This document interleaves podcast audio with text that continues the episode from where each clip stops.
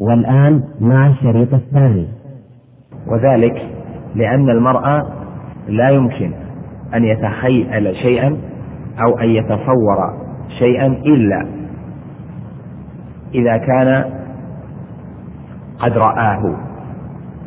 الثاني أن يكون قد رأى مثله. الثالث أنه قد رأى جنسه. الرابع أنه وصف له وصف كيفية. وهذه الأربع لا تنطبق على صفات الله جل وعلا. فإن الله جل وعلا لم يرى حتى تتخيله القلوب بالتصوير ولم يرى مثله ولم يرى جنسه وكذلك لا لم يوصف وصف كيفية. فلهذا كل ما خطر بعقلك أو تصوره قلبك فلتجزم بأنه جل وعلا بخلاف ذلك. وهذه قاعدة عظيمة. والشيطان وإبليس يأتي للمؤمن فيجعله يتصور ويصور له ربه ويصور له ربه جل وعلا على نحو من الصور وهذا لأجل أن يشغل العبد. عن تنزيه الله جل وعلا وعن إثبات الصفات لله جل وعلا على ما يجب له سبحانه وتعالى وليدخله في نوع من الضلالات من التجسيم والتشبيه والتمثيل ونحو ذلك. فذكر المؤلف القاعدة العظيمة في هذا وهو أنه ما خطر ببالك أو تصوره قلبك فاعلم بأن الله جل وعلا بخلاف. نعم. مع تحيات إخوانكم في تسجيلات وقوله تعالى أأمنتم من في السماء؟ وقول النبي صلى الله عليه وسلم ربنا الله الذي في السماء تقدس اسمك. وقال للجارية أين الله؟ قالت في السماء. قال اعتقها فإنها مؤمنة. رواه مالك بن أنس ومسلم وغيرهما من الأئمة. وقال النبي صلى الله عليه وسلم لحصين كم إله كم إلها تعبد؟ قال سبعة. ستة في الأرض وواحدا في السماء. قال من لرغبتك ورهبتك قال الذي في السماء. قال فاترك الستة واعبد الذي في السماء وأنا أعلمك دعوتين. فأسلم. وعلمه النبي صلى الله عليه وسلم أن يقول اللهم ألهمني رشدي وقني شر نفسي. وفيما نقل من علامات النبي صلى الله عليه وسلم وأصحابه في الكتب المتقدمة أنهم يسجدون بالأرض ويزعمون أن إلههم في السماء. وروى أبو داود في سننه أن النبي صلى الله عليه وسلم قال إنما بين سماء إلى سماء مسيرة كذا وكذا. وذكر الخبر إلى قوله وفوق ذلك العرش. والله سبحانه فوق ذلك. فهذا وما أشبهه مما أجمع السلف رحمهم الله على نقله وقبوله ولم يتعرضوا لرده ولا تأويله ولا تشبيهه ولا تمثيله.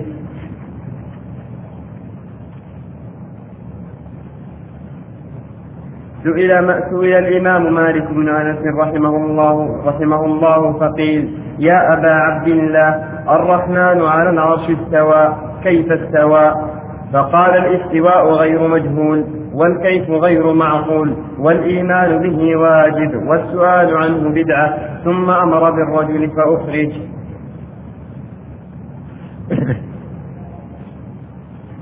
هذا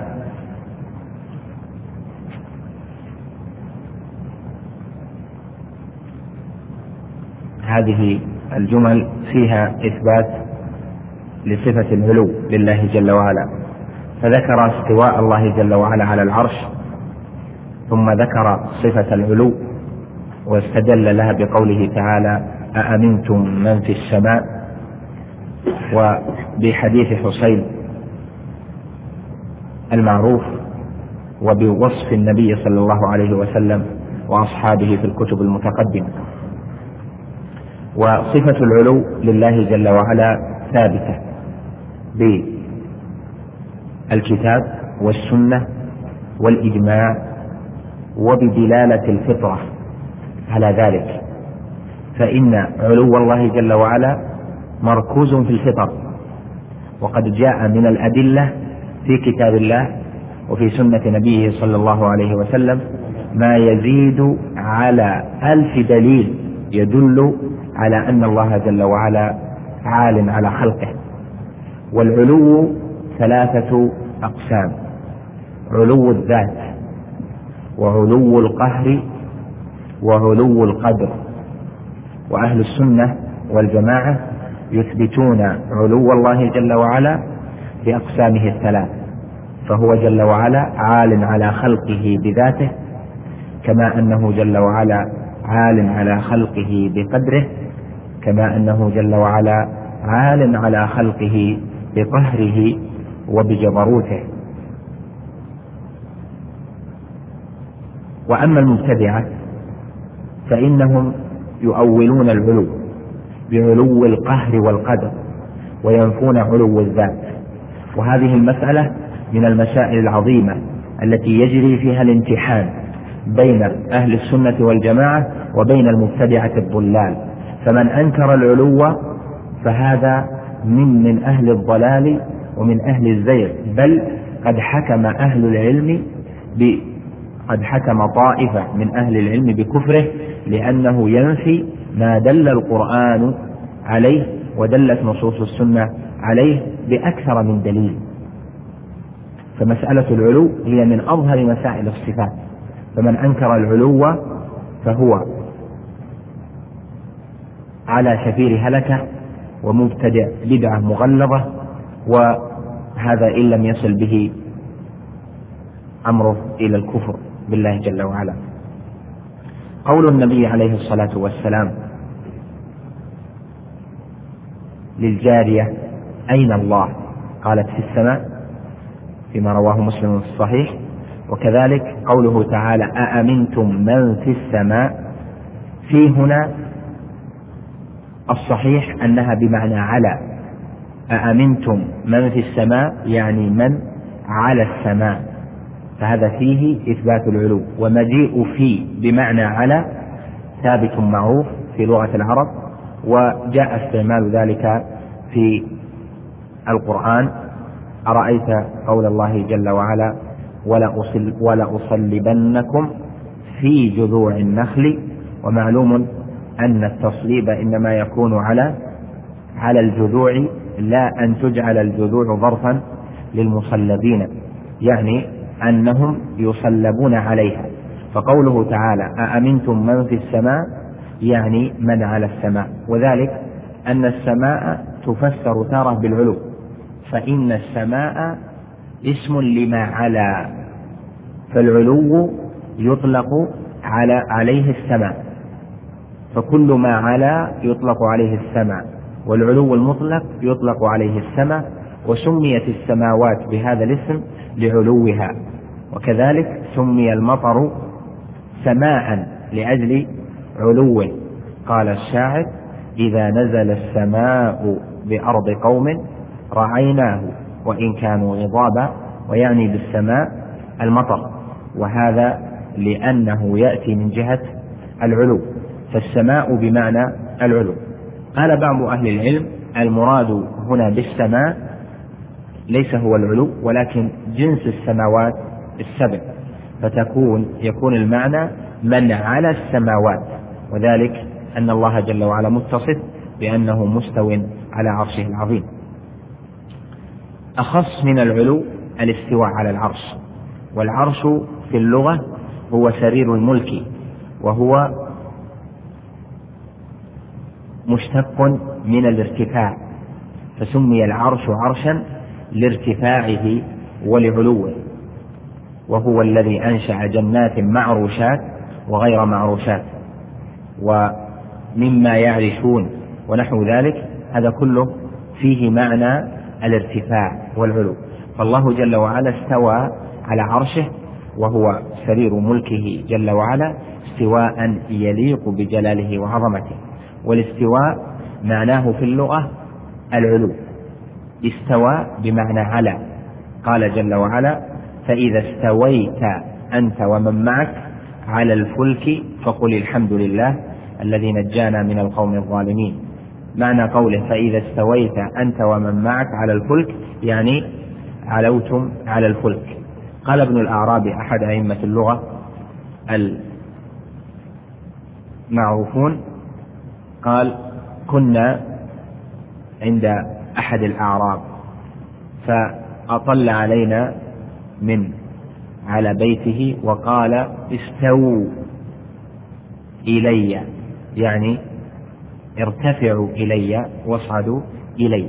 فهذا هو المعروف من لغة العرب أن استوى بمعنى على على الشيء. لكن قد يضمن هذا العلو معنى آخر بحسب الحرف الذي يؤدى إليه الفعل. كما قال جل وعلا ثم استوى إلى السماء وهي دخان. استوى إلى السماء ترى أنه من السلف ومن أهل العلم من فسرها بمعنى قصد وعمد. قصد وعمد. وهذا مما يسمى التفسير باللازم. فإنه مع العلو هناك قصد وعمد وذلك مستفاد من قوله إلى السماء. فلما عد الفعل بإلى قال استوى إلى السماء علمنا أنه مضمن معنى القصد والعمد. والتضمين فيه إثبات لأصل المعنى مع زيادة ما دل عليه الحرف الذي عدي الفعل به.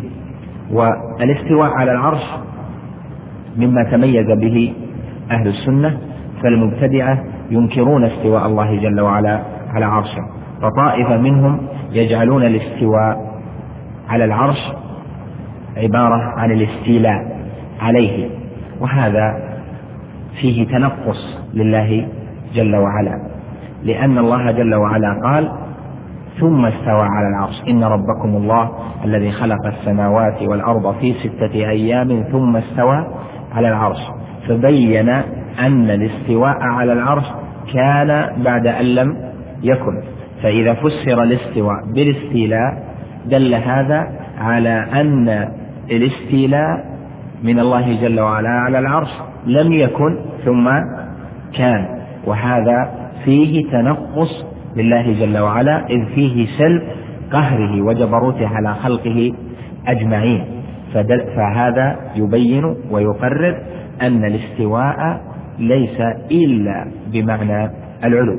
بعضهم فسر الاستواء على العرش بأنه يعني العرش بأنه العلم واستوى على العرش يعني حاز العلم وكمل له العلم وهذا أيضا باطل.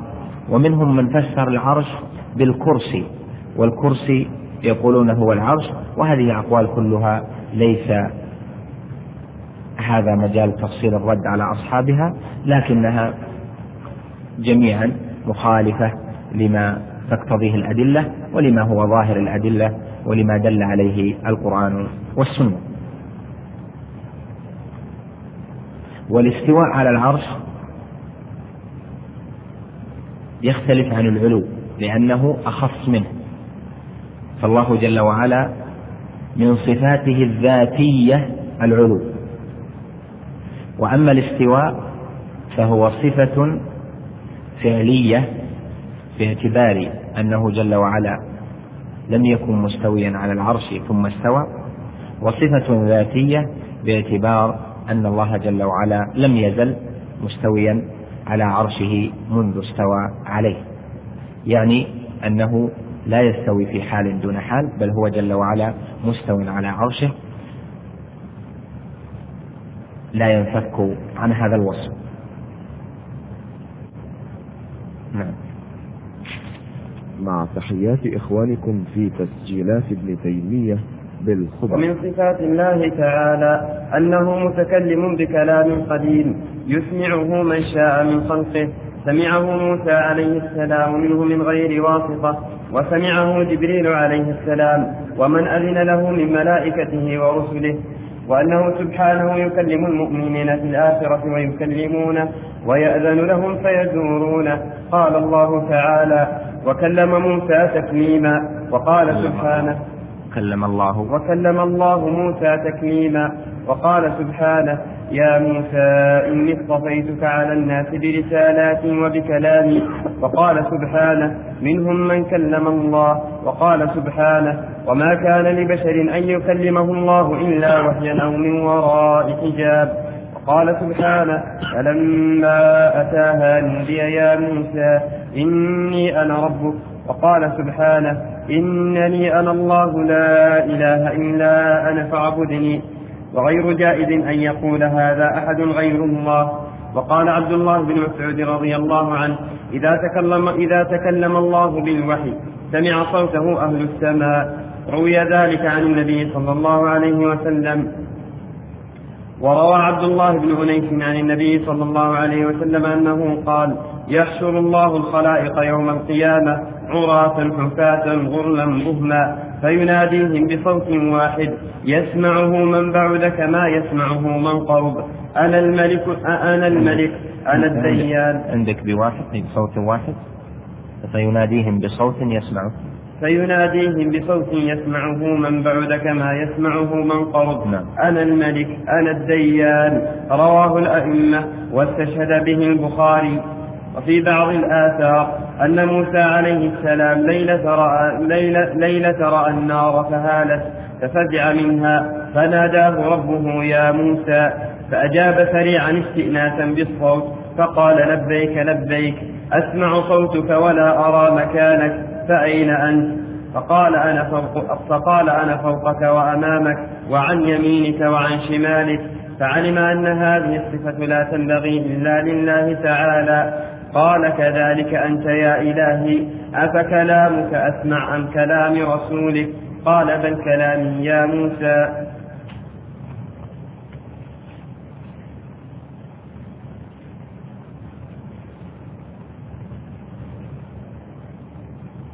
والدليل على أنه بمشيئته قوله تعالى ولما جاء موسى لميقاتنا وكلمه ربه هذا مهم طيب. آه، صفة الكلام ثابتة لله جل وعلا بالعقل وبالسمع. ولهذا الذين يثبتون الصفات السبع أو الثمان يجعلون صفة الكلام من تلك الصفات التي يثبتونها لأنه دل عليها العقل كما أنه دل عليها النقل. أما دليل العقل على هذه الصفة فهو أنه جل وعلا ذكر الآلهة التي ادعيت وجعل عدم كلامها دليلا على عجزها وأنها لا تصلح آلهة. قال جل وعلا أولا يرون أنه لا يرجع إليهم قولا. ولا يملك لهم ضرا ولا نفعا ولا ولا يملك لهم أولا يرون أنه لا يرجع إليهم قولا ولا يملك لهم ضرا ولا نفعا. وكذلك في قوله جل وعلا فاسألوهم إن كانوا ينطقون. وذلك أن الفارق بين الحي ومن ليست فيه حياة هو الكلام. فإذا كان متكلما كان هذا أكمل بل كان هذا من صفات الكمال. فالكلام من صفات الكمال وعدم الكلام من صفات النقص. ولهذا كان هذا يصلح دليلا عقليا. كما أن السمع أثبت صفة الكلام في نصوص الكتاب والسنة كما سمعتم من إيراد المؤلف وظاهرة في الدلالة على صفة الكلام. قال جل وعلا وكلم الله موسى تكليما. وكلم الله موسى تكليما. وقال جل وعلا ولما جاء موسى لميقاتنا وكلمه ربه وقد سأل بعض أهل البدع أحد أئمة اللغة عن قوله تعالى وكلم الله موسى تكليما سأله أن يقرأه بنصب لفظ الجلالة يعني وكلم الله موسى تكليما يعني أن يجعل المتكلم هو موسى وأن يجعل الله جل وعلا هو المكلم رغبة منه أن ينفي الصفة صفة الكلام لله جل وعلا وذلك الرجل هو أحد رؤوس المعتزلة أظنه عمرو بن عبيد يقول فقال هذا الإمام هذني قرأتها كذلك فما تصنع بقول الله جل وعلا؟ ولما جاء موسى لميقاتنا وكلمه ربه. وهذا يدلك على أن أهل البدع لهم رغبة في نفي ما دل عليه الكتاب والسنة. فصفة الكلام ثابتة لله جل وعلا والمعتزلة يجعلون كلام الله مخلوقا منفصلا. فيقولون موسى سمع كلام الشجرة والجهمية يجعلونه مخلوقا منفصلا مطلقا.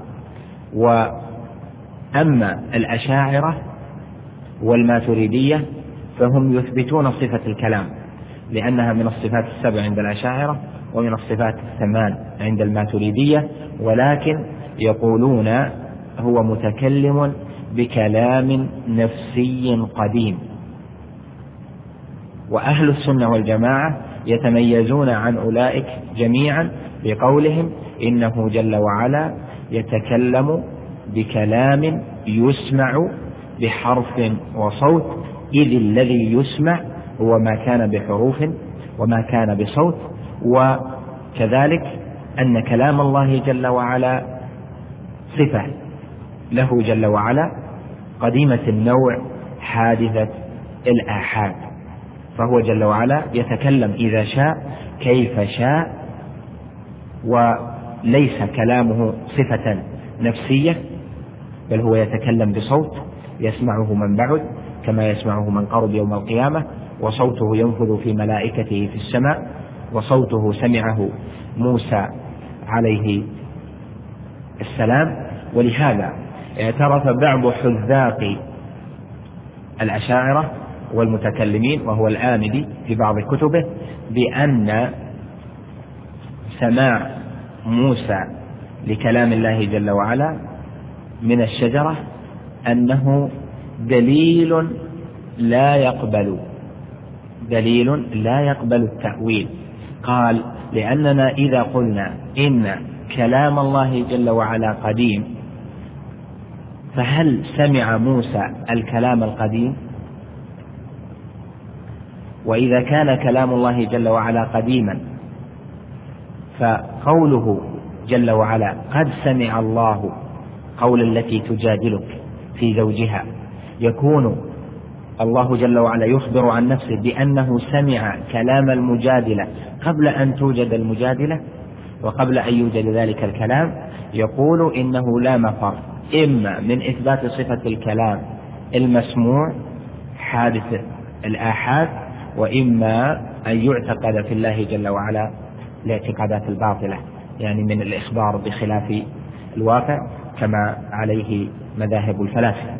المقصود أنه اعترف بأنه لا محيد من إثبات صفة الكلام فأهل السنة والجماعة يتميزون بأنهم يثبتون صفة الكلام وأنه كلام وأن كلامه جل وعلا بصوت يسمع وأنه بحرف إذ إنما يفهم العباد الحروف وأنه ليس معنى نفسيا قائما به جل وعلا. يلقى في روع جبريل فيأخذه جبريل ويعبر عنه. ولهذا يقول أولئك المبتدعة إن كلام الله جل وعلا معنى واحد قائم بالنفس. إن عبر عنه بالعربية كان قرآنا. أو عبر عنه بالسريانية كان إنجيلا أو عبر عنه بالعبرانية كان توراة. فيجعلون كلام الله جل وعلا شيئا واحدا ويجعلونه هو عين الأمر وهو عين النهي وهو عين الخبر وهو عين بقية أنواع الكلام.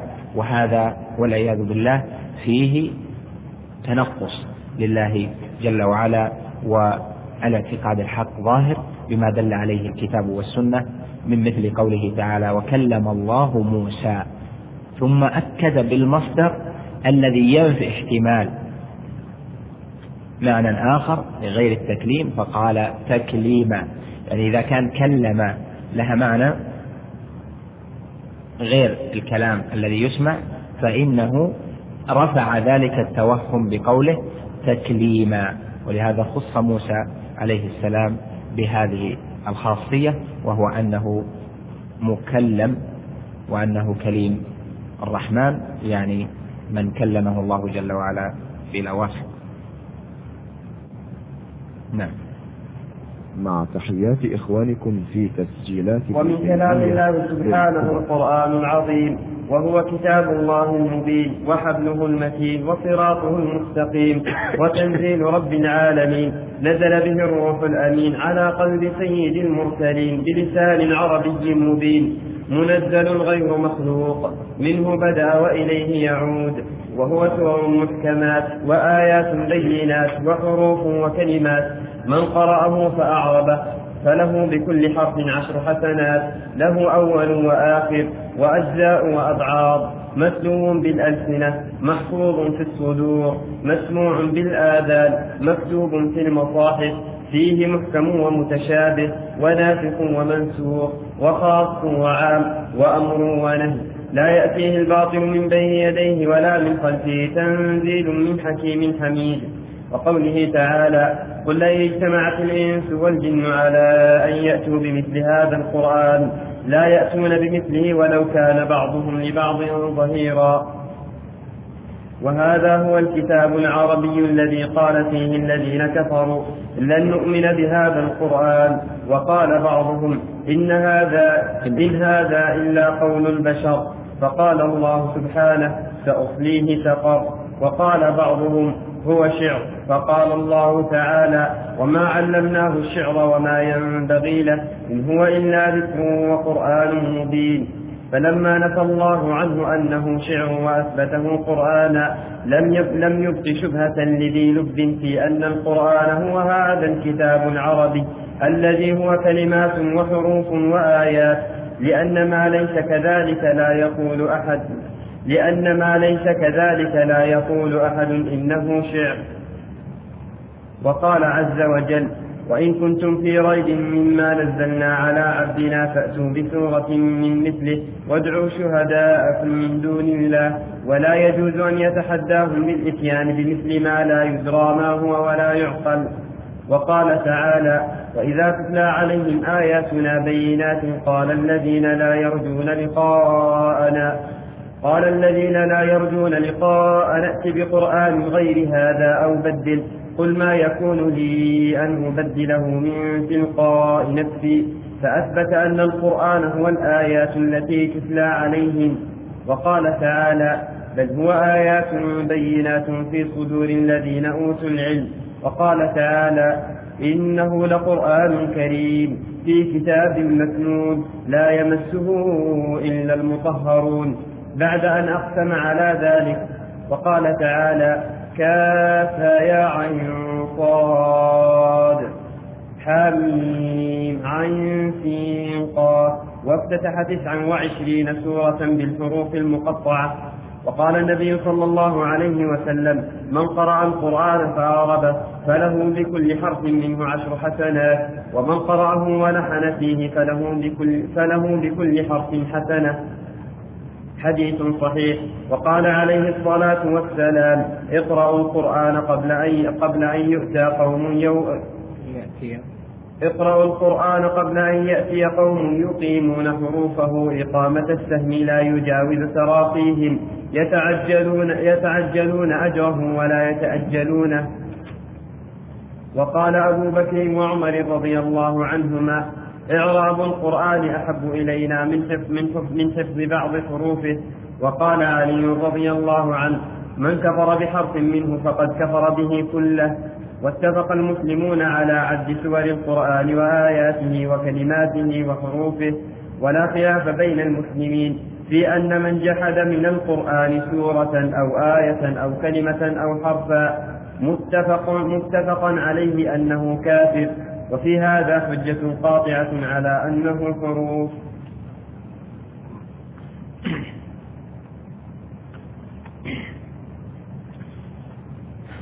الكلام على أن القرآن كلام الله أخص من الكلام على صفة الكلام. فإن كلام الله جل وعلا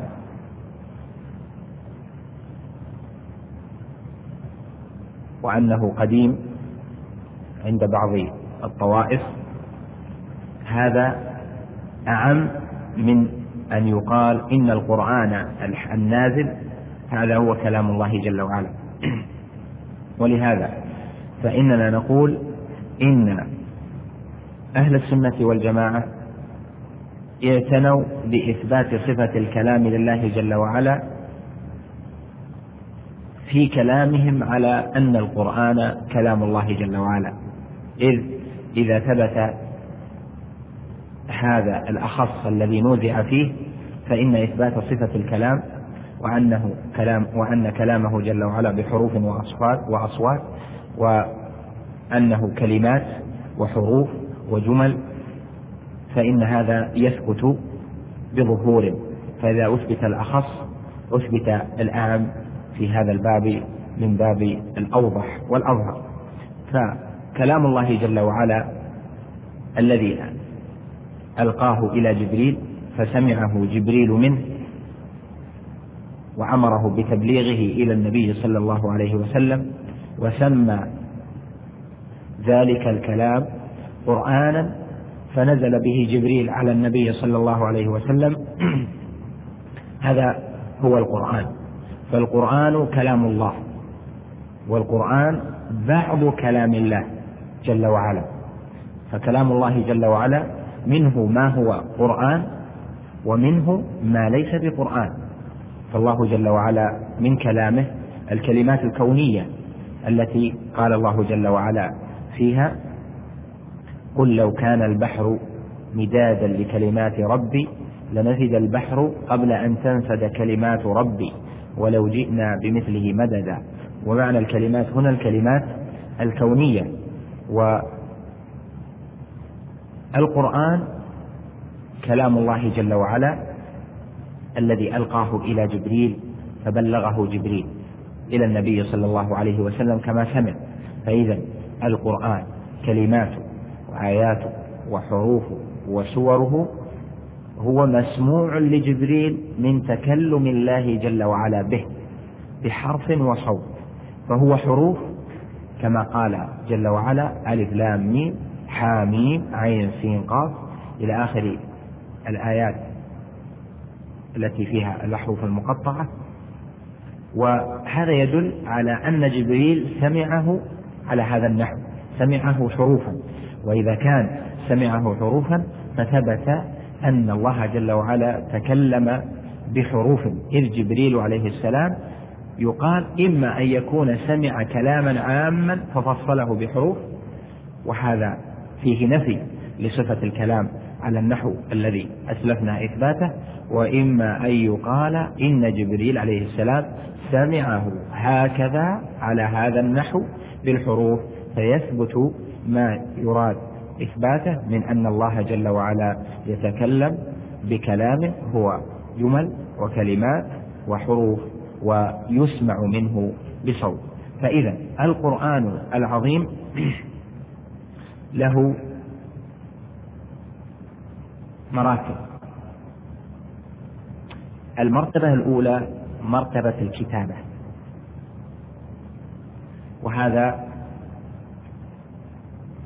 ظاهر في قوله جل وعلا إنه لقرآن كريم في كتاب مكنون. فالله جل وعلا قبل أن يتكلم بهذا القرآن في الأزل يعني حين خلق اللوح المحفوظ وأودعه ما سيكون جعل فيه القرآن مكتوبا. وهذه مرتبة الكتابة قبل مرتبة التكلم به. فهو جل وعلا جعله مكتوبا في اللوح المحفوظ. وذلك لسعة علمه جل وعلا فهو يعلم ما سيوحيه إلى عبده محمد عليه الصلاة والسلام فحفظه مكتوبا في اللوح المحفوظ. ثم بعد أن بعث نبيه عليه الصلاة والسلام جعل القرآن جميعا في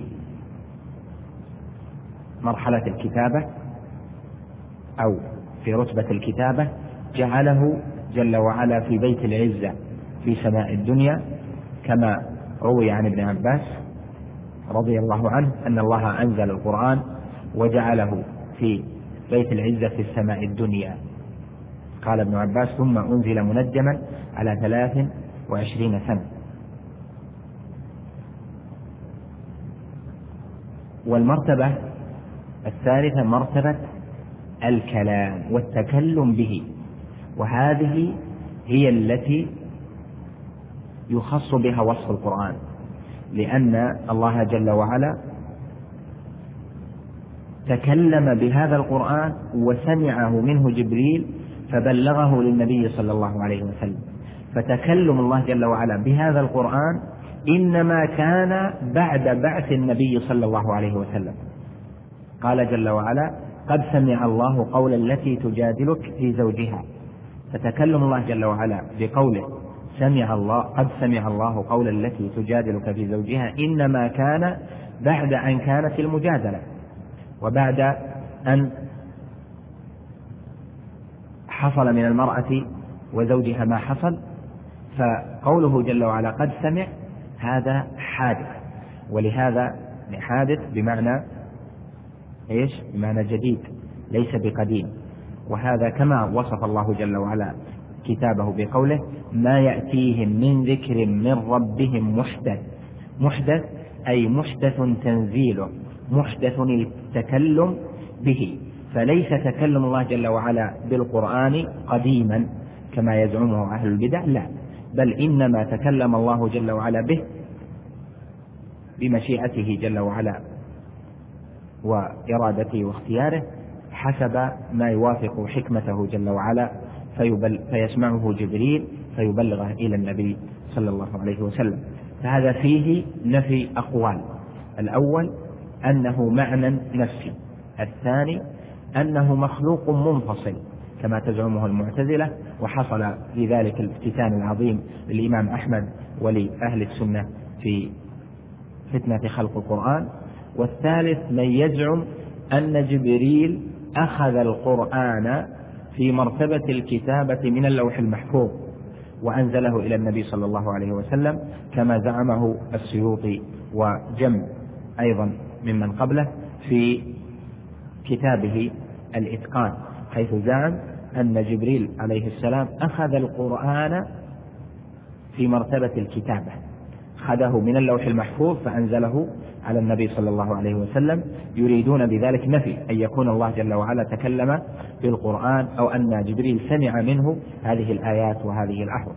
إذا فالأدلة التي أقامها المؤلف رحمه الله تعالى ظاهرة في أن القرآن آيات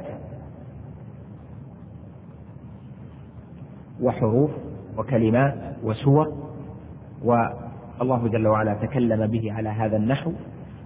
والنبي صلى الله عليه وسلم قال قل ما يكون لي أن أبدله من تلقاء نفسي إن أتبع ما يوحى إلي. قل ما يكون لي أن أبدله من تلقاء نفسي. وهذا يدل على أنه عليه الصلاة والسلام إنما هو مبلغ. ولهذا قال جل وعلا إن هو إلا قول رسول كريم في آيتين في سورة التكوير وفي سورة الحاقة. وهذا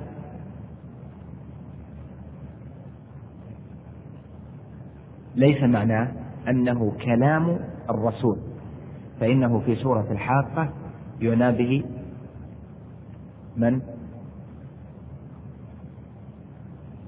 وفي سورة التكوير يعنى به من؟ نعم. قال جل وعلا إنه لقول رسول كريم ذي قوة عند ذي العرش مكين. وكذلك في سورة الحاقة إنه لقول رسول كريم وما هو بقول شاعر. في سورة الحاقة الرسول الذي نسب إليه القول يعني القرآن هو نبينا محمد صلى الله عليه وسلم. وفي سورة التكوير الرسول الكريم الذي نسب إليه هذا القرآن هو جبريل عليه السلام. فقال إنه لقول رسول كريم يعني جبريل عليه السلام فهو قوله لكن الكلام كلام الباري جل وعلا والقائل له مبلغا عمن تكلم به مبلغا عمن تكلم به إلى النبي صلى الله عليه وسلم هو جبريل. فإذا نسبة القرآن إلى جبريل وأنه قوله هذه نسبة تبليغ. فإنك إذا سمعت مني كلاما أنقله عن أحد أهل العلم فإنه يكون القول قولي. ولكن الكلام كلام من؟ أنقل كلامه ففرق بين القول وبين الكلام. وهذا لم يتفطن له كثير ممن زعم أن في هاتين الآيتين نسبة القرآن إلى النبي صلى الله عليه وسلم أو إلى جبريل يعني أن الله جل وعلا لم يتكلم به وأنه ليس هو قول الله جل وعلا. وكذلك النبي صلى الله عليه وسلم هو الذي بلغ القرآن. فالقرآن لما تكلم به النبي عليه الصلاة والسلام صار قولا له لكنه هو يبلغه عن الله جل وعلا فهو يبلغ كلاما. وهذا الكلام هو كلام كلام الله جل وعلا. وهذا به يظهر بعض ما يتعلق بالكلام عن مسألة كلام الله جل وعلا وهي من أوائل المسائل التي اختلف فيها في صفات الله جل وعلا. ولذلك سمى بعض الناس ما يتعلق بالكلام على العقيدة سماه علم الكلام لأنه من أوائل المسائل الحادثة التي تكلم الناس فيها واختلفوا فيها.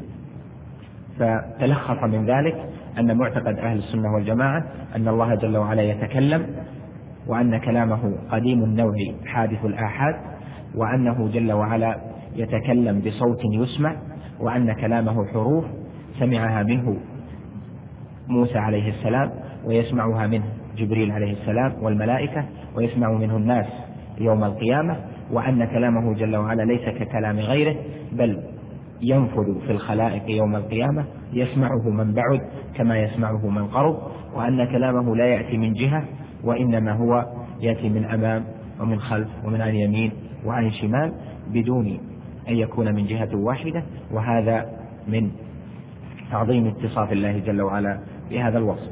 وأن القرآن هو كلام الله منزل غير مخلوق. إذا حفظ في الصدور فهو كلام الله.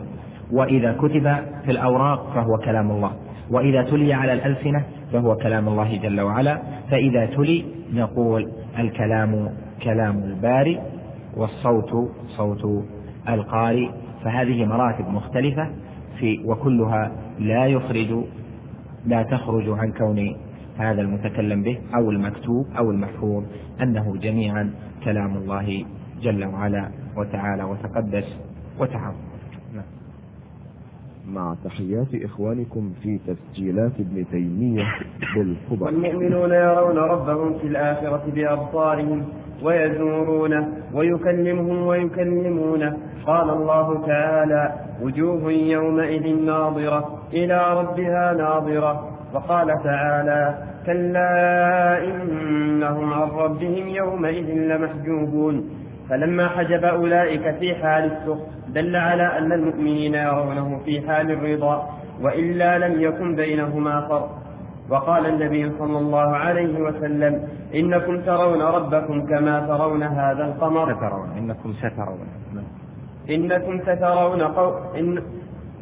إنكم سترون ربكم كما ترون هذا القمر. لا تضامون في رؤيته.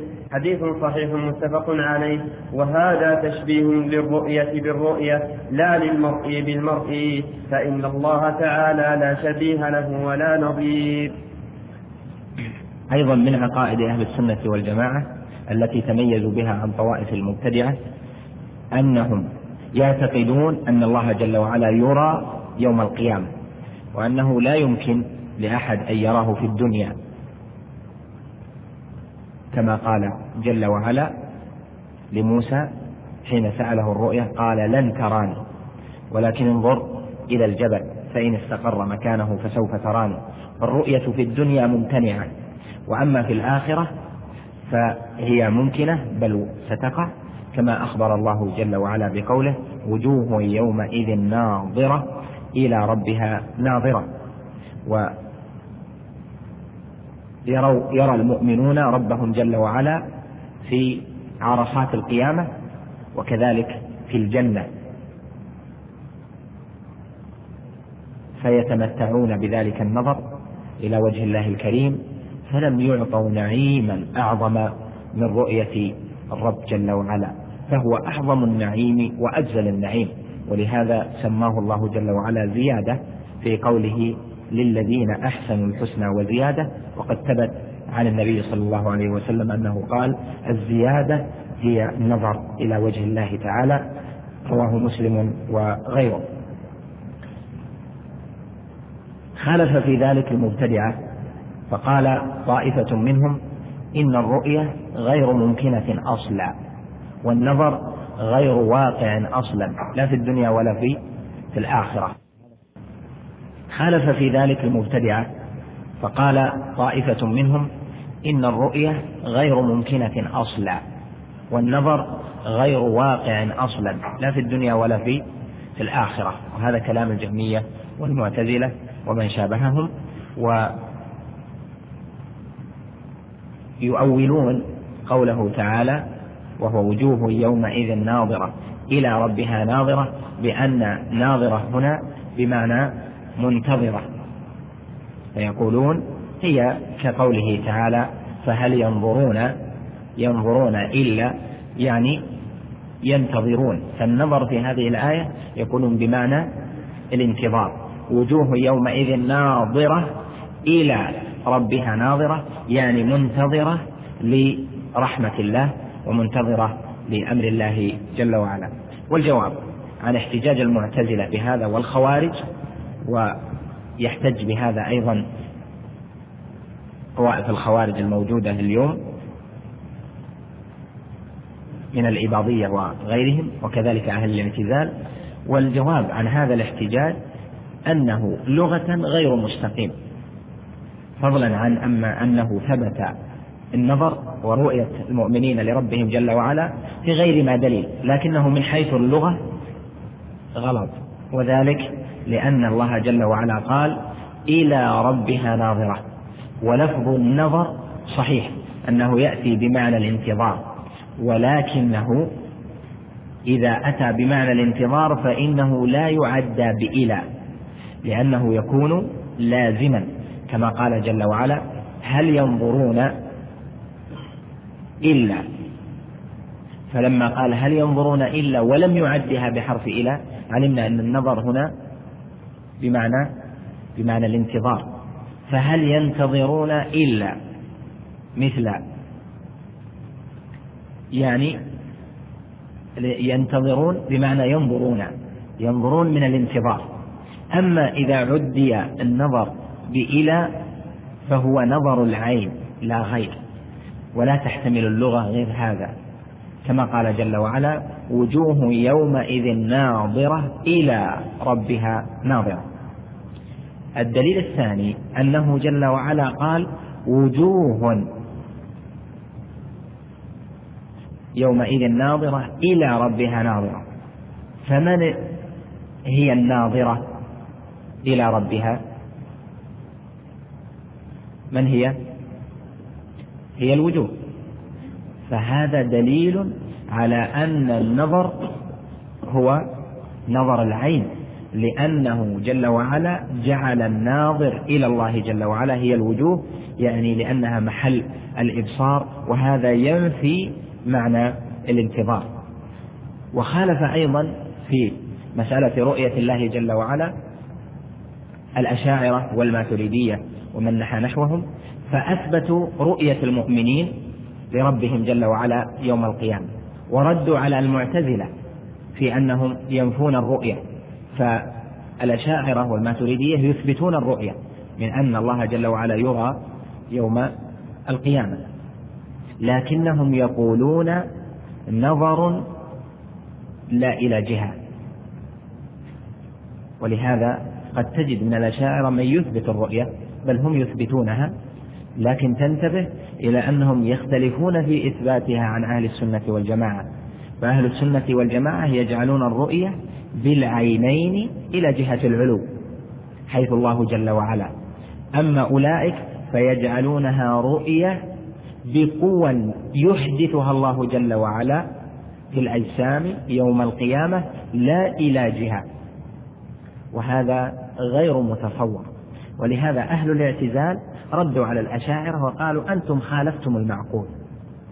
خالفتم المعقول في كلام ومناقشات ليست هذه الدروس المختصرة بمحلها وكان المعتزلة في تأصيل المسألة أحذق من الأشاعرة لكنهم تأصيل المسألة عقليا لكن الأشاعرة ضعفوا فأثبتوا ما دل عليه الدليل لكنهم خالفوا المعقول وخالفوا كل ما اشتمل عليه الدليل.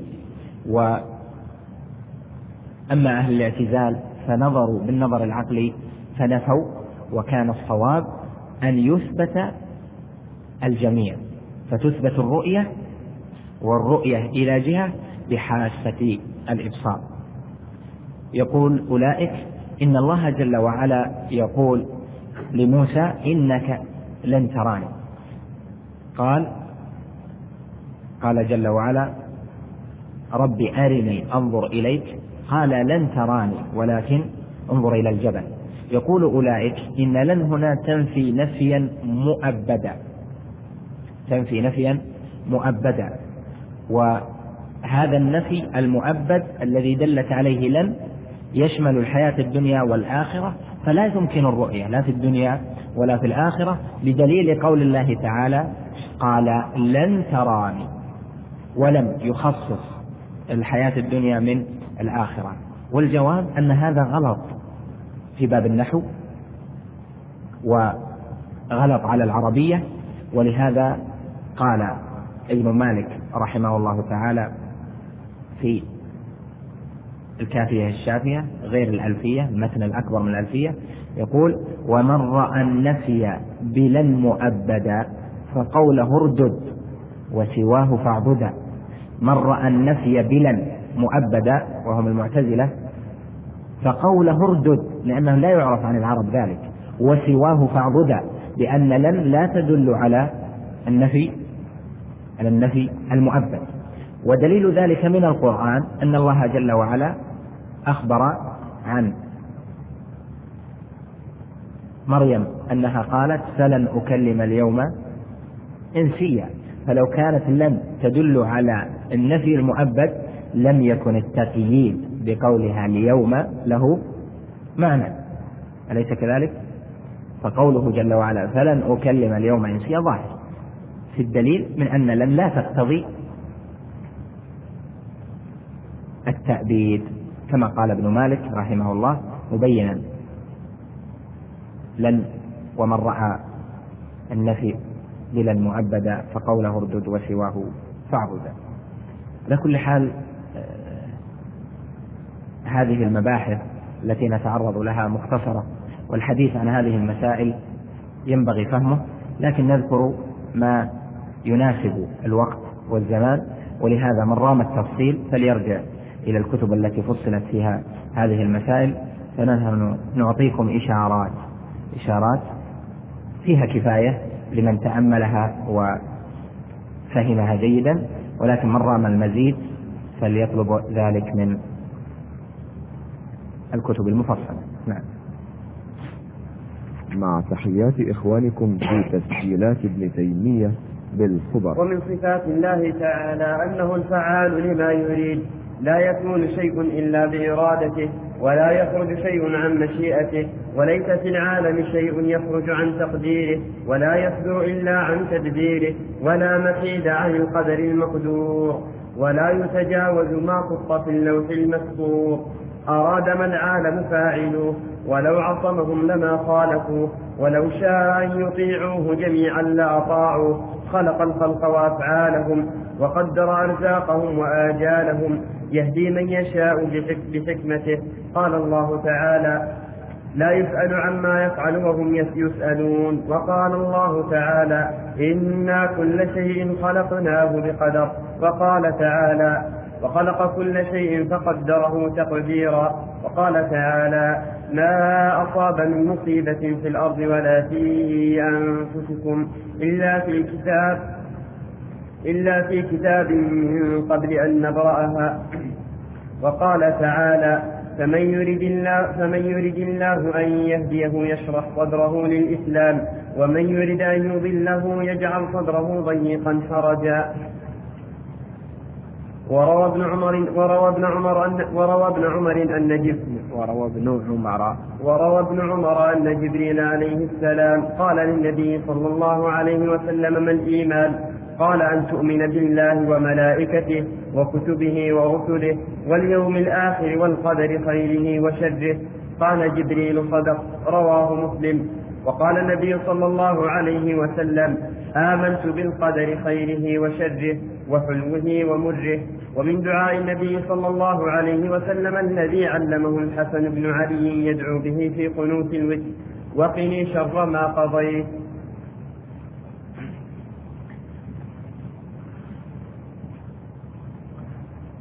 الركن السادس من أركان الإيمان هو الإيمان بالقدر خيره وشره من الله تعالى.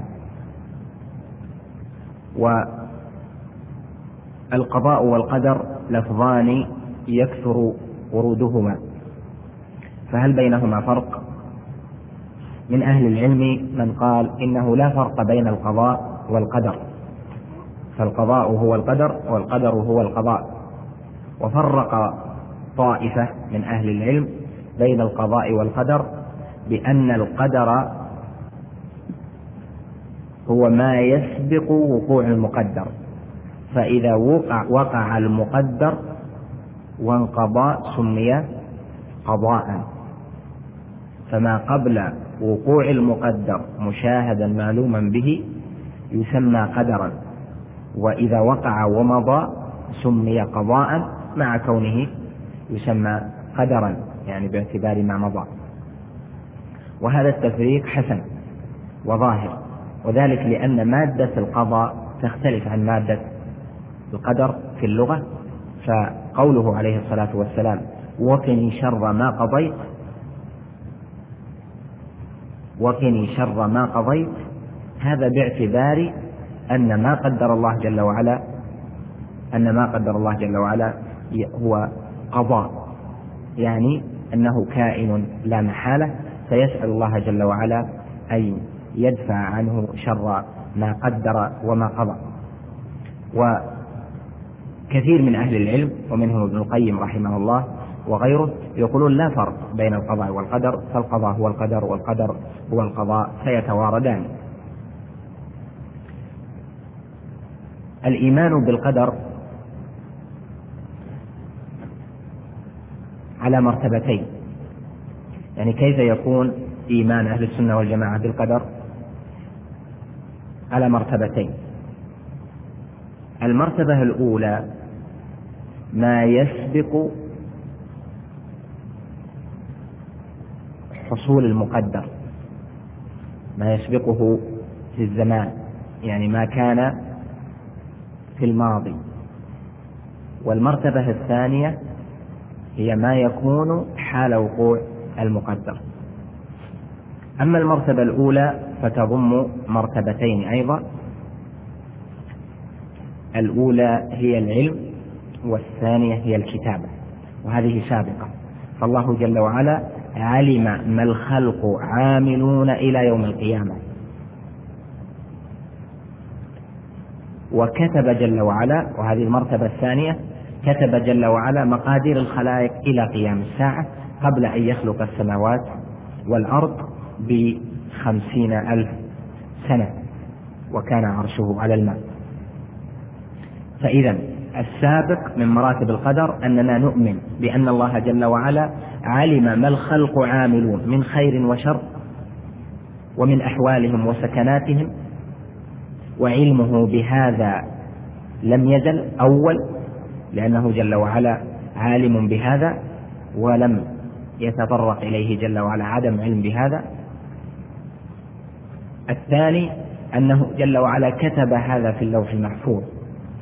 يعني ما الخلق عاملون وما هم سائرون فيه ومن سيهدى منهم ومن سيضل وكفر الكافر ومعصية العاصي وطاعة المطيع وكل الحركات والسكنات هي مكتوبة في اللوح المحفوظ. قال جل وعلا ألم تعلم أن الله يعلم ما في السماء والأرض؟ إن ذلك لفي كتاب إن ذلك على الله يسير. فذكر في آية الحج هذه مرتبتين التي هي المرحلة الأولى والمرتبة الأولى السابقة وهما العلم والكتابة. فنوقن بأن الله جل وعلا لم يحدث له علم بشيء ولم وليس الأمر أنف بل الله جل وعلا عالم بكل شيء قبل أن يكون أي شيء. وبعد ذلك كتب الله جل وعلا في اللوح المحفوظ مقادير الخلائق إلى قيام الساعة فلا يتعدون ما كتب لهم. المرتبة الثانية ما يواكب المقدور. فأهل السنة والجماعة يجعلون المرتبة الثالثة من مراتب القدر وهي في المرحلة الثانية.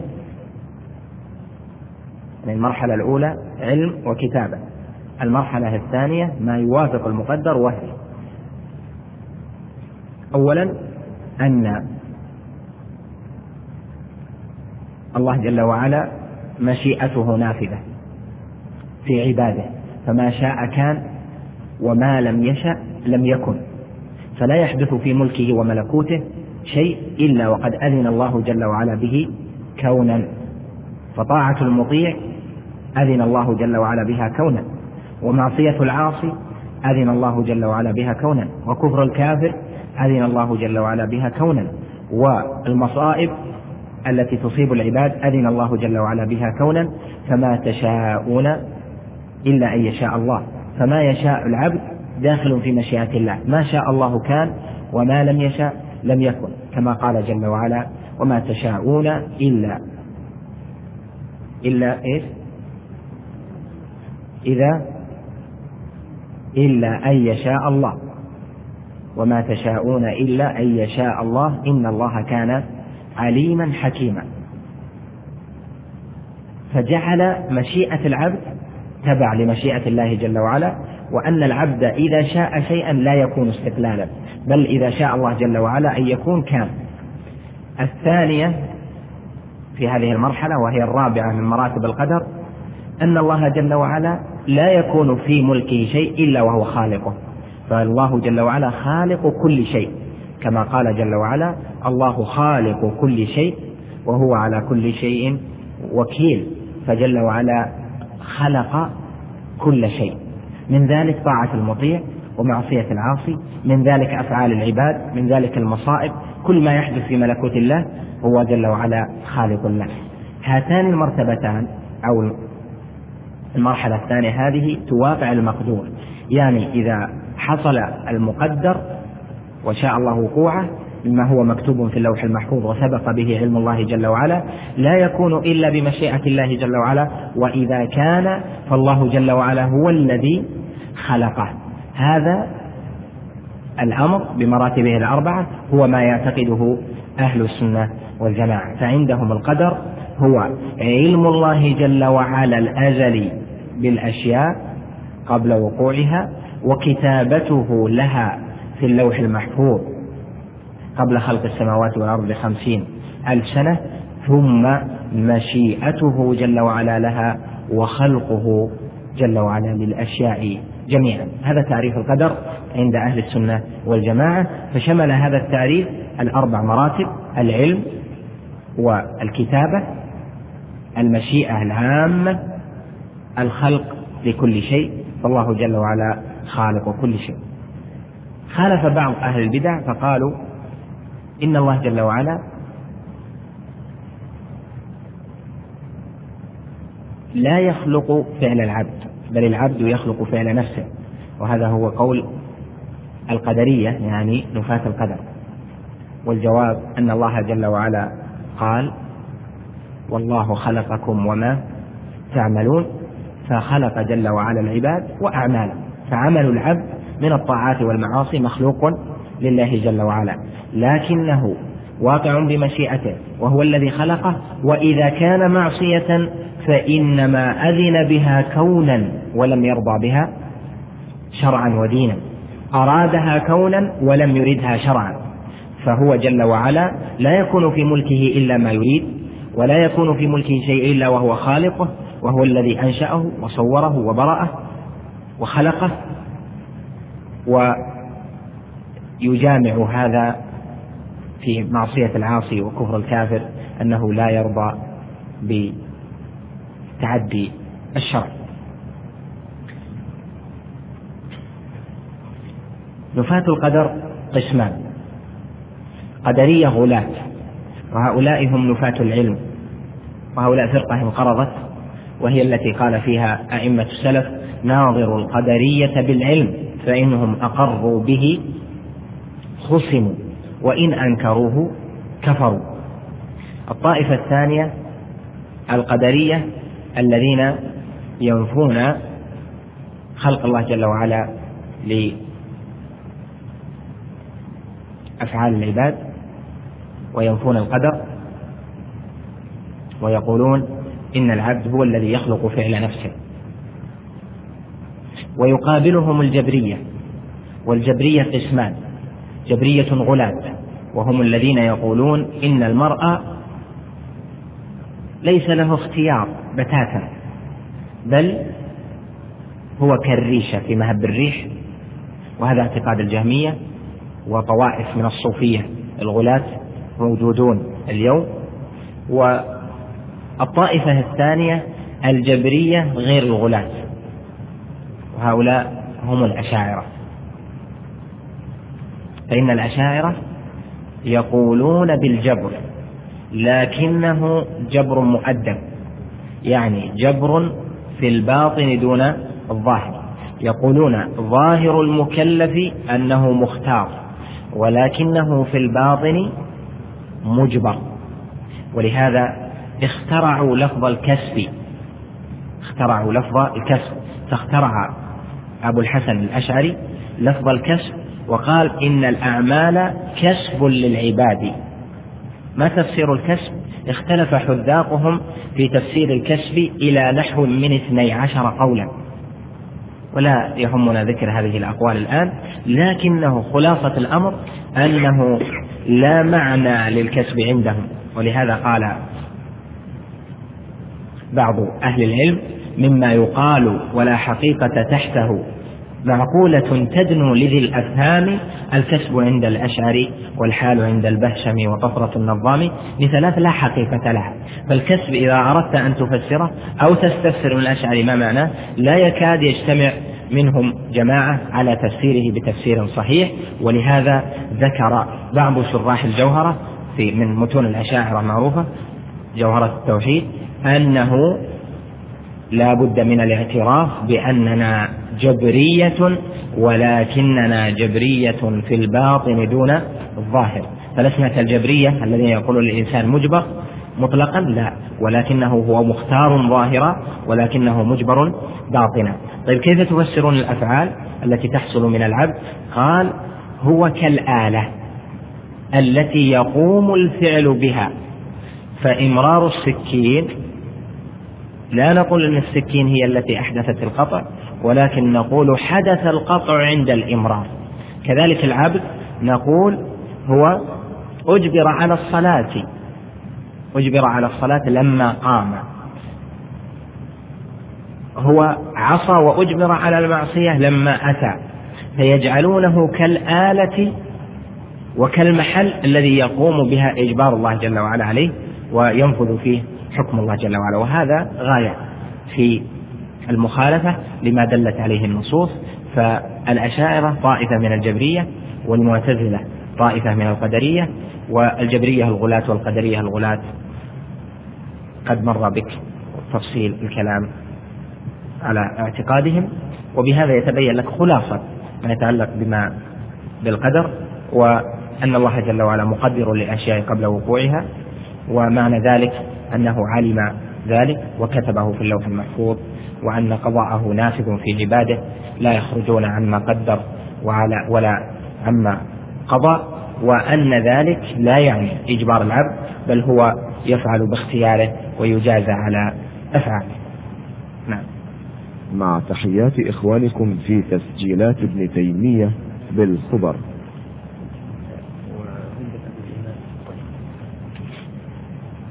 ولا نجعل قضاء الله وقدره حجة لنا في ترك أوامره واجتناب نواهيه.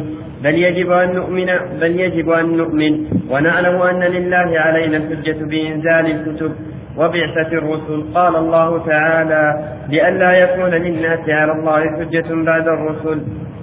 فدل على أن للعبد فعلا وكسبا يجزى على على حسنه بالثواب وعلى سيئه بالعقاب. وهو واقع بقضاء الله وقدره. ليس معنى إثبات القدر أننا نقول أننا مجبرون على أعمالنا وأن يكون قضاء الله جل وعلا وقدره وأن يكون قضاء الله جل وعلا وقدره حجة لنا في ترك ما فرض علينا. فإذا ترك العبد فرضا من فرائضه قال قدر علي أو ترك واجبا من الواجبات قال قضي عليه وإذا فعل معصية قال هذا مقدر عليه وأهل السنة والجماعة يقولون لا يحتج بالقدر على المعايب ولكن يحتج بالقدر في المصائب. فإذا وقعت مصيبة على العبد فإنه يقول هذا قضاء الله وقدره. فلا تلمني على شيء قضاه الله وقدره. ولكن إذا كان منه تفريط في أمر واجب فإنه لا يحتج بالقدر على على المعصية. وإنما كما قال أهل السنة يحتج بالقدر في المصايب لا في المعايب. وهذا مأخوذ من قصة محاجة آدم عليه السلام مع موسى عليه السلام. وهنا ذكر الإمام ابن قدامة رحمه الله تعالى لفظ الكسب أيضا وهذا الموضع مما انتقد عليه أيضا وذلك أن لفظ الكسب مما استعمله الأشاعرة وجاء في القرآن لها ما كسبت وعليها ما اكتسبت ولكنه إذا كان في باب الاعتقاد فينبغي إذا استعملت الألفاظ التي يستدل بها أهل البدع ينبغي أن يكون استعمالها موضحا بالمعنى الصحيح. فلا تستخدم الألفاظ التي تحتمل معنى ليس بصحيح كما عليه أهل البدع. فقوله جل وعلا لها ما كسبت وعليها ما اكتسبت يعني عملت فالكسب في القرآن هو هو العمل. أما عند الأشاعرة ومن شابههم من المبتدعة فاستعملوا الكسب بمعنى أن العبد يكون محلا لفعل الله جل وعلا. فيقول هو كسب الفعل لأنه محله ولا يجعلونه فاعلا حقيقة. ولكن العبد فاعل لفعله حقيقة. والله جل وعلا هو الذي خلق فعله فيضاف الفعل إلى الله جل وعلا خلقا وتقديرا ويضاف الفعل إلى العبد أيضا فعلا منه واختيارا وعملا فهو فاعل لفعله حقيقة. والله جل وعلا هو الذي خلق العبد وخلق أفعاله وبهذا يتبين لك مجمل اعتقاد أهل السنة والجماعة في مسألة القدر وهي مسألة مهمة ولكن لنتذكر قول علي بن أبي طالب رضي الله عنه القدر سر الله. فلا تكشفه.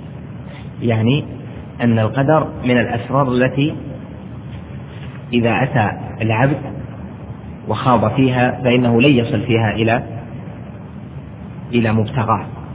إلا إذا سار على ما دلت عليه النصوص. وقد جاء في بعض الأحاديث وإذا ذكر القدر فأمسكوا لأن العبد إذا خاض في هذا على غير بصيرة فإنه يقع في الضلال. وسبب ضلال الخلق أنهم دخلوا في تعليل أفعال الله ودخلوا في البحث في مسائل القدر دون معرفة لما دل عليه الكتاب والسنة. ولهذا قال شيخ الإسلام ابن تيمية رحمه الله في تائيته القدرية التي رد بها على اليهودي الذي شكك في قدر الله جل وعلا وفي أفعال الله قال من ضمن ما قال فيها وأصل ضلال الخلق من كل فرقة هو الخوض في فعل الإله بعلة فإنهم لم يفهموا حكمة له فصاروا على نوع من الجاهلية. وما أحسن قول ابن الوزير أيضا في كتابه إثار الحق على الخلق لما تعرض إلى مسألة التاليب وأفعال الله جل وعلا وكيف نفهم القدر وأنه يجب علينا أن نسلو ونبتعد عن فهمنا للحكم جميعا. قال مما قال في أبيات لطيفة طيبة قال تسلى عن الوفاق. فربنا قد حكى بين الملائكة الخصام كذا الخضر المكرم والوجيه المكلم إذ ألم به لماما تكدر صفو جمعهما مرارا فعجل صاحب السر الصرامة ففارقه الكليم كليم قلبه وقد ثنى على الخضر الملام وما سبب الخلاف سوى اختلاف العلوم. هناك بعضا أو تماما فكان من اللوازم أن يكون الإله مخالفا فيها الأنام. لأننا لو فهمنا لو كان علم لو لو كان علمنا كعلم الله جل وعلا لفهمنا الأسرار لكن علمنا قاصر فلا يمكن أن نفهم. قال هنا مبينا السر في ذلك وما سبب الخلاف؟ وهذه قاعدة عامة. ما سبب الخلاف في اختلاف العلوم؟ هناك بعضا أو تماما. فكان من اللوازم أن يكون الإله مخالفا فيها الأنام فلا تجهل لها قدرا. يعني هذا هذه الوصية فلا تجهل لها قدرا وخذها شكورا للذي يحيي الأنام. وهذا ظاهر في أن العبد المؤمن يتأمل قصة موسى والخضر وأن موسى أنكر على الخضر بعض الأفعال لأنه لا يعلم الحكمة من ورائها. قتل غلاما ما يعلم الحكمة من ورائه فاحتج. وخرق سفينة لا يعلم الحكمة من ورائها. موسى فاحتج لأجل نقص علمه في تلك المسائل عن علم الخضر فكيف بعلم الله جل وعلا مع الخلق؟ فلم يبق لنا في هذا الباب إلا التسليم المحض والعمل الجاد. أسأل الله أن يهدينا وإياكم إلى سبيله القويم وأن يفقهنا في دينه وأن يرزقنا العلم والعمل والسداد. وصلى الله وسلم على نبينا محمد. مع تحيات إخوانكم في تسجيلات ابن تيمية بسم الله الرحمن الرحيم. الحمد لله رب العالمين وصلى الله على سيدنا محمد وعلى آله وصحبه أجمعين. أما بعد قال المصنف رحمه الله تعالى والإيمان قول باللسان وعمل بالأركان وعقد بالجنان يزيد بالجنان. وعقد وعقد بالجنان يزيد بالطاعة وينقص بالعصيان قال الله تعالى وما أمروا إلا ليعبدوا الله مخلصين له الدين مخلصين له الدين حنفاء ويقيموا الصلاة ويؤتوا الزكاة وذلك دين القيمة جعل عبادة الله تعالى وإخلاص القلب وإقام الصلاة وإيتاء الزكاة كله من الدين وقال رسول الله صلى الله عليه وسلم الإيمان بضع وسبعون شعبة أعلاها شهادة أن لا إله إلا الله وأدناها إماطة الأذى عن الطريق. فجعل القول والعمل من الإيمان وقال تعالى فزادتهم إيمانا وقال ليزدادوا إيمانا. وقال رسول الله صلى الله عليه وسلم يخرج من النار من قال لا إله إلا الله وفي قلبه مثقال برة أو خردلة أو ذرة من الإيمان فجعله متفاضلا. مع تحيات إخوانكم في تسجيلات ابن تيمية بسم الله الرحمن الرحيم. الحمد لله رب العالمين. الرحمن الرحيم. وصلى الله وسلم على نبينا محمد وعلى آله وصحبه أجمعين. أما بعد فهذه الجمل فيها ذكر مبحث الإيمان ومعتقد أهل السنة والجماعة في الإيمان. ومن أوائل المسائل الواقعة في هذه الأمة مما اختلف فيه أهل الفرق عما كان عليه الصحابة والتابعون لهم بإحسان مسألة الإيمان. هل تدخل الأعمال في مسمى الإيمان؟ وهل الإيمان متفاضلا يتبعض؟ يعني هل يزيد وينقص؟ وهل هو أبعاض؟ قد يذهب بعضه. ولا يذهب كله. فقال أولئك الضلال إن الإيمان قول واعتقاد. وأما العمل فلا يدخل في مسمى الإيمان. وهؤلاء يسمون المرجئة. والمرجئة على قسمين غلاة المرجئة الذين يقولون إن الإيمان هو المعرفة معرفة القلب لا غير. وهذا موجود اليوم في غلاة المتصوفة وفي طوائف متنوعة. والقسم الثاني الذين يقولون إن الإيمان قول وعمل إن الإيمان قول واعتقاد ويخرجون العمل عن مسمى الإيمان فيجعلونه تابعا للإيمان وليس منه وليس من مسماه يعني أن العمل ليس ركنا في الإيمان لا يقوم الإيمان إلا به. وهؤلاء يسمون مرجعة. الفقهاء كثر هذا في الحنفية لأنه قد قال به الإمام أبو حنيفة.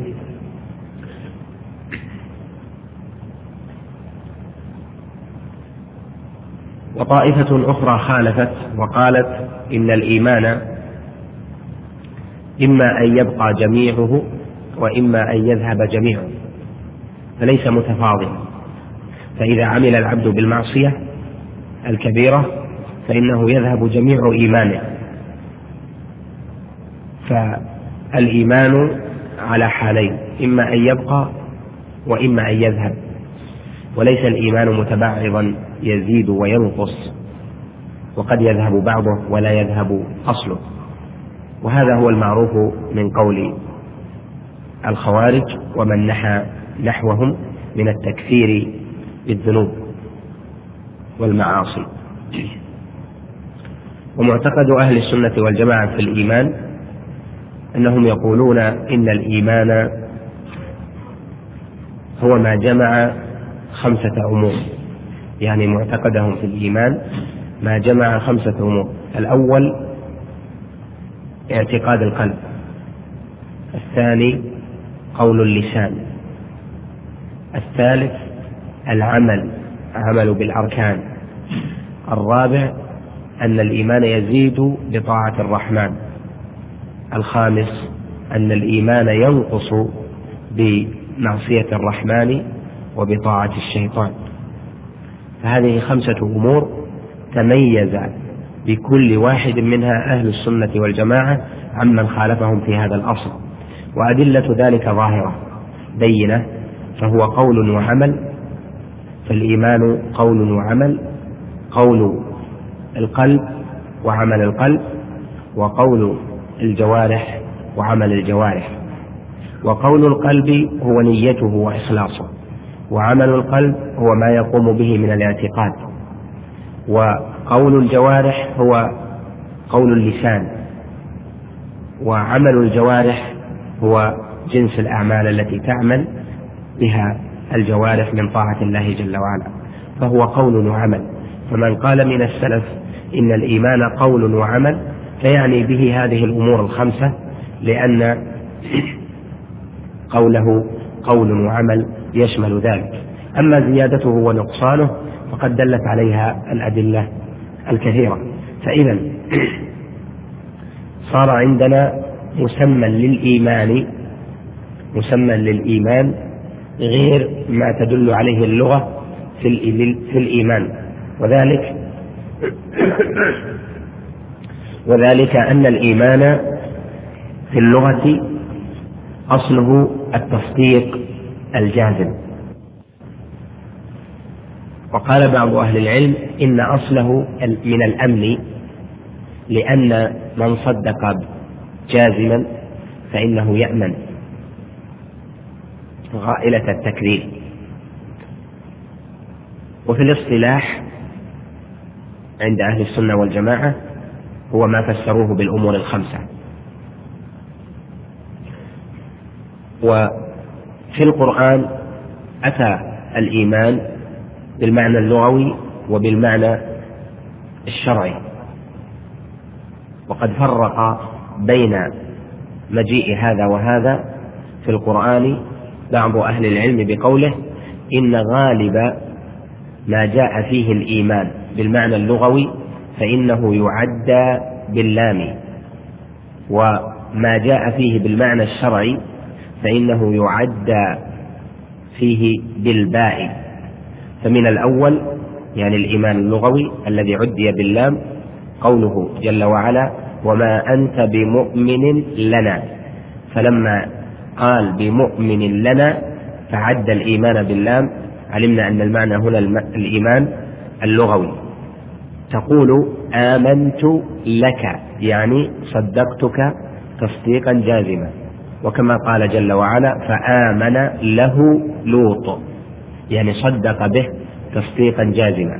أما القسم الثاني وهو الإيمان الشرعي فإنه يعدى بالباء آمن الرسول بما أنزل إليه فإن آمنوا بمثل ما آمنتم به فهذا إيمان شرعي خاص. وزيادة الإيمان ونقصانه أصل عند أهل السنة والجماعة يخالفون به الخوارج ومن يكفرون بالذنوب. وينبغي أن يعلم هنا أن أهل السنة يقولون لا نكفر بذنب ويقصدون بذلك لا يكفرون بعمل المعاصي.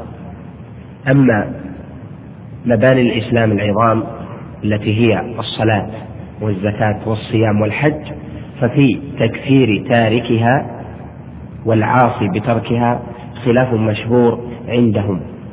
فقولهم إن أهل السنة والجماعة يقولون لا نكفر بذنب ما لم يستحله بإجماع يعني المعصية. أما المباني العظام فإن التكفير عندهم الخلاف فيه مشهور.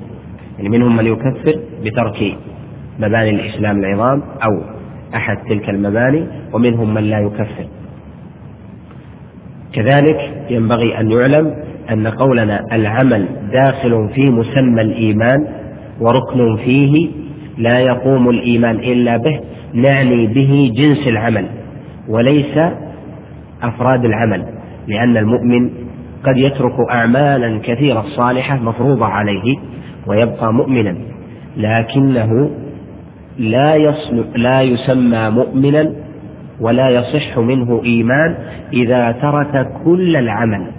يعني إذا أتى بالشهادتين وقال أقول ذلك وأعتقده بقلبي وأترك كل الأعمال بعد ذلك وأكون مؤمنا فالجواب أن هذا ليس بمؤمن لأن ترك العمل مسقط لأصل الإيمان يعني ترك جنس العمل مسقط للإيمان فلا يوجد مؤمن عند أهل السنة والجماعة يصح إيمانه إلا ولا بد أن يكون معه مع الشهادتين جنس العمل الصالح يعني جنس الامتثال للأوامر والاجتناب للنواهي.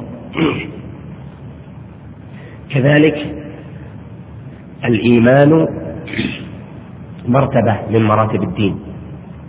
والإسلام مرتبة من مراتب الدين. والإسلام فسر بالأعمال الظاهرة. كما جاء في المسند أن النبي صلى الله عليه وسلم قال الإيمان في القلب والإسلام علانية. يعني أن الإيمان ترجع إليه الإيمان ترجع إليه العقائد. أعمال القلوب. وأما الإسلام فهو ما ظهر من أعمال الجوارح. فليعلم أنه لا يصح إسلام عبد إلا ببعض إيمان يصحح إسلامه. كما أنه لا يصح إيمانه إلا ببعض إسلام يصحح إيمانه. فلا يتصور مسلم ليس بمؤمن البتة. ولا مؤمن ليس بمسلم البتة.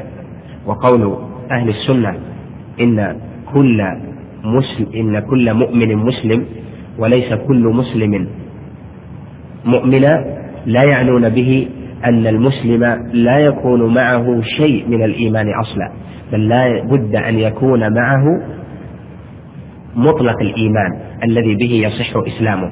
كما أن المؤمن كما أن المسلم كما أن المؤمن لا بد أن يكون معه مطلق الإسلام الذي به يصح إيمانه. ونعني بمطلق الإسلام جنس العمل. فبهذا يتفق ما ذكروه في تعريف الإيمان وما أصلوه من أن كل مؤمن مسلم دون العكس. فإذا ها هنا كما يقول أهل العلم عند أهل السنة والجماعة خمس نونات. خمس نونات. النون الأولى أن الإيمان قول اللسان. هذه النون الأولى يعني اللسان. الثانية أنه اعتقاد الجنان.